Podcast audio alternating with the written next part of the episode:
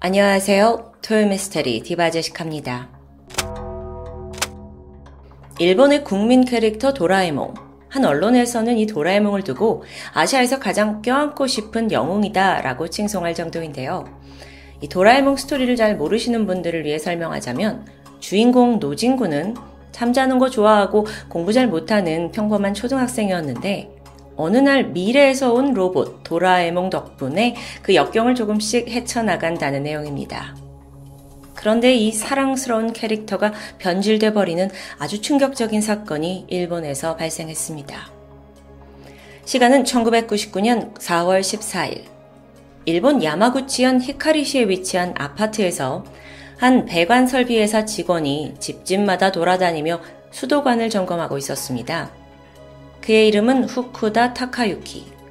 마침 고등학교를 막 졸업하고 갓 취직한 18살 신입사원이었어요. 그래서인지 열정이 아주 넘쳤고요. 그의 업무는 단순했죠. 한 집 한 집 방문해서 화장실 물 틀어보고 이상 없는지 살피는 그런 업무입니다.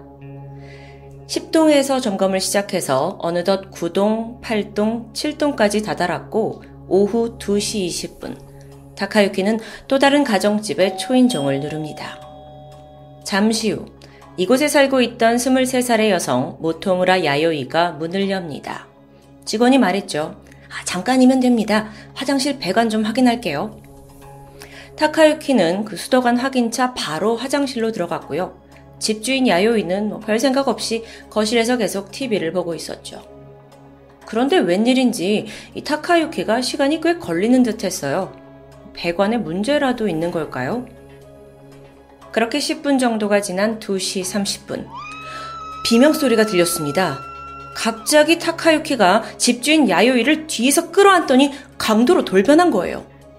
그는 야요이를 바닥에 넘어뜨리고 몸 위로 올라타더니 양손으로 그녀의 하복부를 움켜주는 다소 기이한 행동을 보였습니다. 이 돌발 상황에 집주인 야요이는 격렬하게 저항하면서 비명을 질렀죠. 그랬더니 급기야 타카유키는 그녀의 목을 졸랐고 잠시 후 야요이의 몸에 힘이 풀려버립니다. 아니, 인상 좋던 배광공의 갑작스러운 살인. 하지만 타카유키의 악행은 여기서 끝이 아니었죠. 그는 야요이의 양손을 묶어 결박했고 코와 입에 테이프를 붙였어요. 그리고 이미 숨이 끊어진 야요이에게 몹쓸 짓을 하게 되죠. 엽기 그 자체입니다. 그런데 더 큰 문제는 이 집에 야요이만 있는 게 아니라는 점이에요. 생후 11개월 된딸 유카. 아무도 없는 줄 알았던 이 집에서 갑자기 아기 울음소리가 울려 퍼집니다. 그러자 타카유키 또한 자기 범행이 발각될까 두려움이 엄습했어요.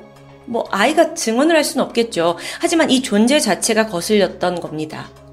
그래서 잠시 후 타카유키는 침대에 누워서 울고 있던 그 생후 11개월짜리 아기를 찾아냈고 그대로 마루에 던진 후 밧줄로 목을 졸라 질식사시킵니다. 이후 그는 이 아기 유카의 시신을 천주머니에 담았고 엄마인 야요이의 시신과 함께 벽장에 집어넣어요. 그리곤 내부 여기저기를 뒤져서 지갑을 가지고 현장을 빠져나왔죠. 하... 그날 오후 일을 끝내고 돌아온 남편 모토무라 히요시에 의해 이 참혹한 현장이 발견되었습니다. 벽장 안엔 아내 시신이 있죠. 그리고 바로 그 위 선반에 주머니 속에 있는 딸의 시신까지. 남편의 충격은 뭐 이루 말할 수 없습니다. 그래도 다행인 점이 있다면 이 살인범이 금세 특정이 되면서 도주가 오래 가진 못했다는 겁니다. 사건 발생 4일 후인 4월 18일, 그간 훔친 돈으로 오락실을 전전하던 범인 타카유키는 결국 경찰에 검거됩니다. 그는 모든 혐의를 순순히 인정, 인정했어요. 하지만 이 살인에 대해서는 절대 고의성이 없었다고 주장하는 거예요. 그간 내뱉은 살인의 동기, 도대체 왜 죽였느냐? 이건 너무도 기묘했습니다. 그날 야요이를 처음 봤어요. 그런데 보는 순간 그녀가 자신의 죽은 엄마와 너무도 닮았기 때문에 갑자기 끌어안았다는 겁니다. 그리움에 그냥 와락 껴안았는데 야요이가 비명을 지르는 바람에 그냥 죽이게 되었다는 설명. 아니, 근데요. 사건이 어떻게 벌어졌는지 아시잖아요. 엄마와 닮았다면서 겁탈까지 한다? 전혀 앞뒤가 맞지 않죠. 아니, 그리고 아기는 왜 죽여요? 이에 대해서도 그 아기 육하를 교살하려던 건 아니었고 어느 순간 울지 않길래 자기가 목에 리본을 묶어, 묶어줬다는 너무도 황당한 변명입니다. 하, 그런데 여러분 더 어이없는 발언은 지금부터입니다. 현장에서 시신을 청가방에 담고 벽장에 넣은 이유가 뭐냐 이걸 경찰이 묻게 됐어요. 그랬더니 타카유키가 대답합니다. 도라에몽이 도와줄 것 같아서요. 네? 이 한마디는요, 일본 전체에 큰 충격으로 다가왔죠. 알고 보니까 그는 도라에몽의 광팬입니다. 그런데 단순히 팬심을 넘어서 아예 도라에몽이 실존한다고 굳게 믿고 있을 정도예요.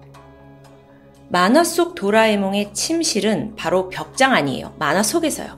그래서 죽은 아기를 벽장에 넣어두면 도라에몽이 와서 어떻게든 살려줄 거라고 믿었다는 살인범의 설명.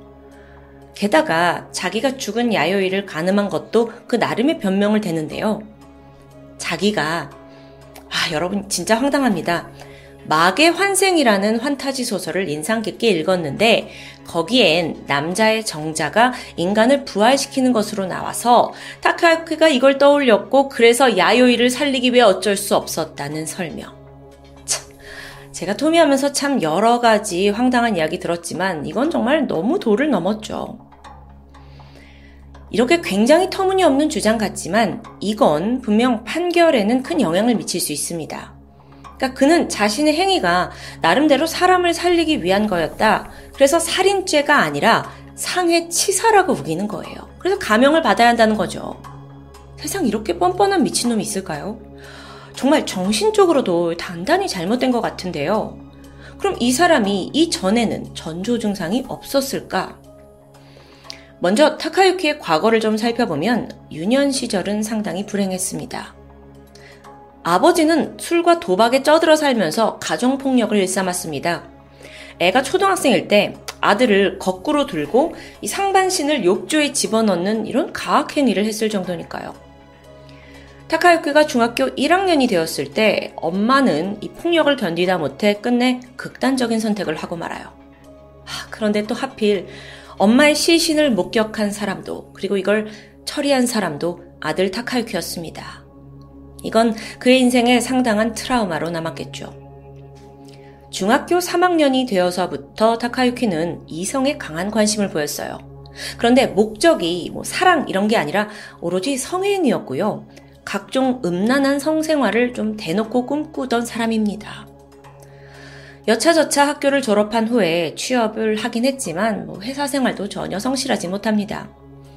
범행 당시에 이제 막 갓 취업을 했다고 했었는데 겨우 입사 10일차였어요. 그리고 이미 세 번이나 결근을 한 상황이었고요. 아니, 생각해보면 그런 직원한테 왜 방문을 하는 업무를 맡겼나 싶은데 여러분, 사실 그는 범행 당일 결근을 했고요.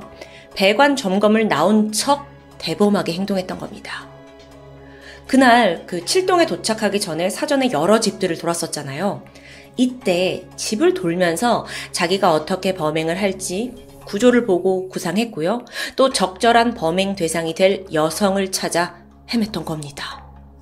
대낮에 너무 소름 돋죠.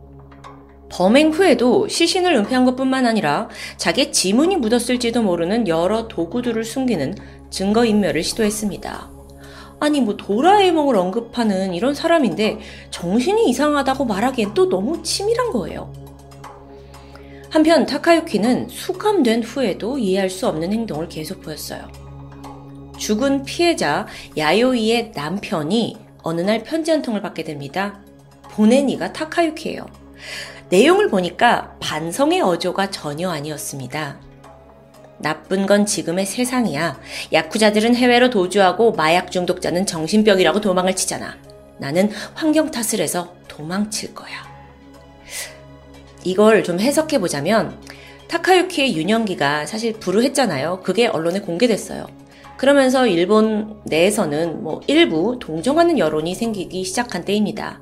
그러니까 그걸 자기도 알고 있으면서 이건 내 잘못이 아니라 이 상황, 내 환경이 안 좋았던 것 뿐이다. 난 빠져나갈 거다. 뭐 이런 식으로 해석할 수 있겠죠. 사실 타카유키는 당시 일본 언론을 정말 뒤흔들었습니다. 그리고 여러 가지 망언을 남겼는데요. 이게 거의 암호 해독 수준이에요. 한번 들어보실래요? 수강아지가 어느 날 귀여운 암강아지를 만났다. 그리고 그대로 해버렸어. 이게 죄야? 아, 잘못에 대해 뉘우침은 없는 모습이죠. 아무런 전조 증상도 없다가 갑자기 이 18살 청년이 살인을 저지른 것도 기이한데 체포된 후의 모습은 정말 또라이 그 자체였습니다. 그래서 검찰은 교화의 가능성이 전혀 없고 또 죄질이 나쁘다는 이유로 그에게 사형을 구형해야 한다고 주장했죠. 타카유키는 뭐 나는 과실치사다라고 말하고 있고요. 결국 1심에서 그에겐 사형이 아닌 무기징역이 선고됩니다. 그래도 무기징역이 된 이유는 살인의 우발성이 인정되었고 또 반성의 여지가 있다는 거예요. 근데 도대체 어느 대목에서 그런 걸 봤다는 거죠? 이 판결에서 가장 충격을 받은 건 피해자의 남편이자 또 아빠인 히로시 씨였습니다. 그는 울분을 토하면서 차라리 저놈을 풀어줘라. 내가 직접 죽일 거다. 이렇게 거친 분노를 숨기지 않았습니다. 이후 항소 그리고 또 파기환송을 거치면서 재판은 길어졌고요. 2008년 4월 드디어 마지막 판결을 남겨두고 있었습니다. 그리고 마침내 히로시마 고등법원은 타카유키에게 사형을 선고했죠. 범행 당시 타카유키는 18살 청소년으로 분류가 되었어요. 그래서 보호법의 대상이긴 했는데 결국 사형을 면할 수는 없었던 겁니다. 일본에서도 아주 이례적인 일이었죠. 근데 타카유키는 포기하지 않았어요. 정신감정서를 증거로 제출하면서 감옥에 갇혀서도 끈질기게 항소를 제기한 거예요. 사건 발생 21년이 지난 2020년에도 또다시 항소를 했는데, 그러니까 이미 그전에도 계속 한 거죠. 이때 대법원은 재차 사건을 기각하면서 아예 재심 청구 자체를 금지시켜버립니다. 뭐 여기엔 괘씸죄가 적용된 걸 텐데요. 그렇게 그는 현재 일본의 사형수로 죽을 날만을 기다리고 있습니다. 하루아침에 벌어진 살인극으로 사랑하는 아내 그리고 11개월 된 딸까지 잃은 모토무라 히로시 씨. 너무나도 큰 슬픔을 겪었지만 주저앉진 않았습니다. 사건 다음 해인 2000년에 자신과 같은 아픔을 겪은 이들을 위해 전국 피해자 모임을 창단해서 수년이 지난 지금까지도 이 범죄 피해자들의 고통에 대해 강연을 해오고 있어요. 아니, 근데 또 일본에 이걸 곱지 않게 보는 사람들도 있습니다. 인터넷에 보면 좀 황당하지만 그를 향한 악플이 꽤 존재합니다. 실제로 아내와 아이가 죽은 지 13년 후에 히로시 씨도 새 가정을 꾸리기 위해 재혼을 하게 되는데요. 뭐 이걸 가지고 또 꼬투리를 잡는 거죠. 또 그가 피해자를 대변하는 척 하면서 결국엔 큰 돈을 번 거다라는 것도 입방아에 올랐습니다. 그런 화제성 때문인지 지금까지도 일본에선 히로시 씨가 누구와 어떻게 살고 있는지 그 근황이 꾸준히 공유되고 있어요. 관심을 받는다는 거죠. 아니 근데 범죄자보다 오히려 유가족의 사생활이 더 관심을 받고 있는 좀 아이러니한 상황입니다.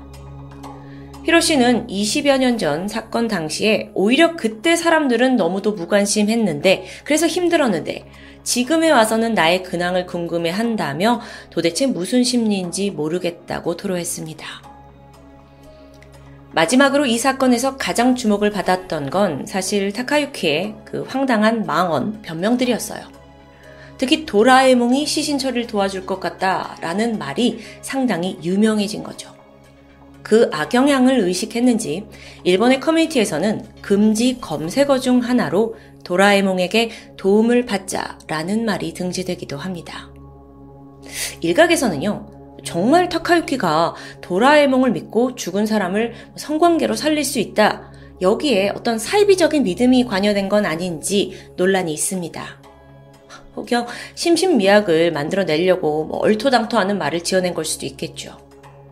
한 가지 분명한 건 범죄자의 살인을 무마해주는 도라에몽은 이 세상에 절대 존재하지 않는다는 점입니다. 지금까지 토요미스테리 디바제시카였습니다.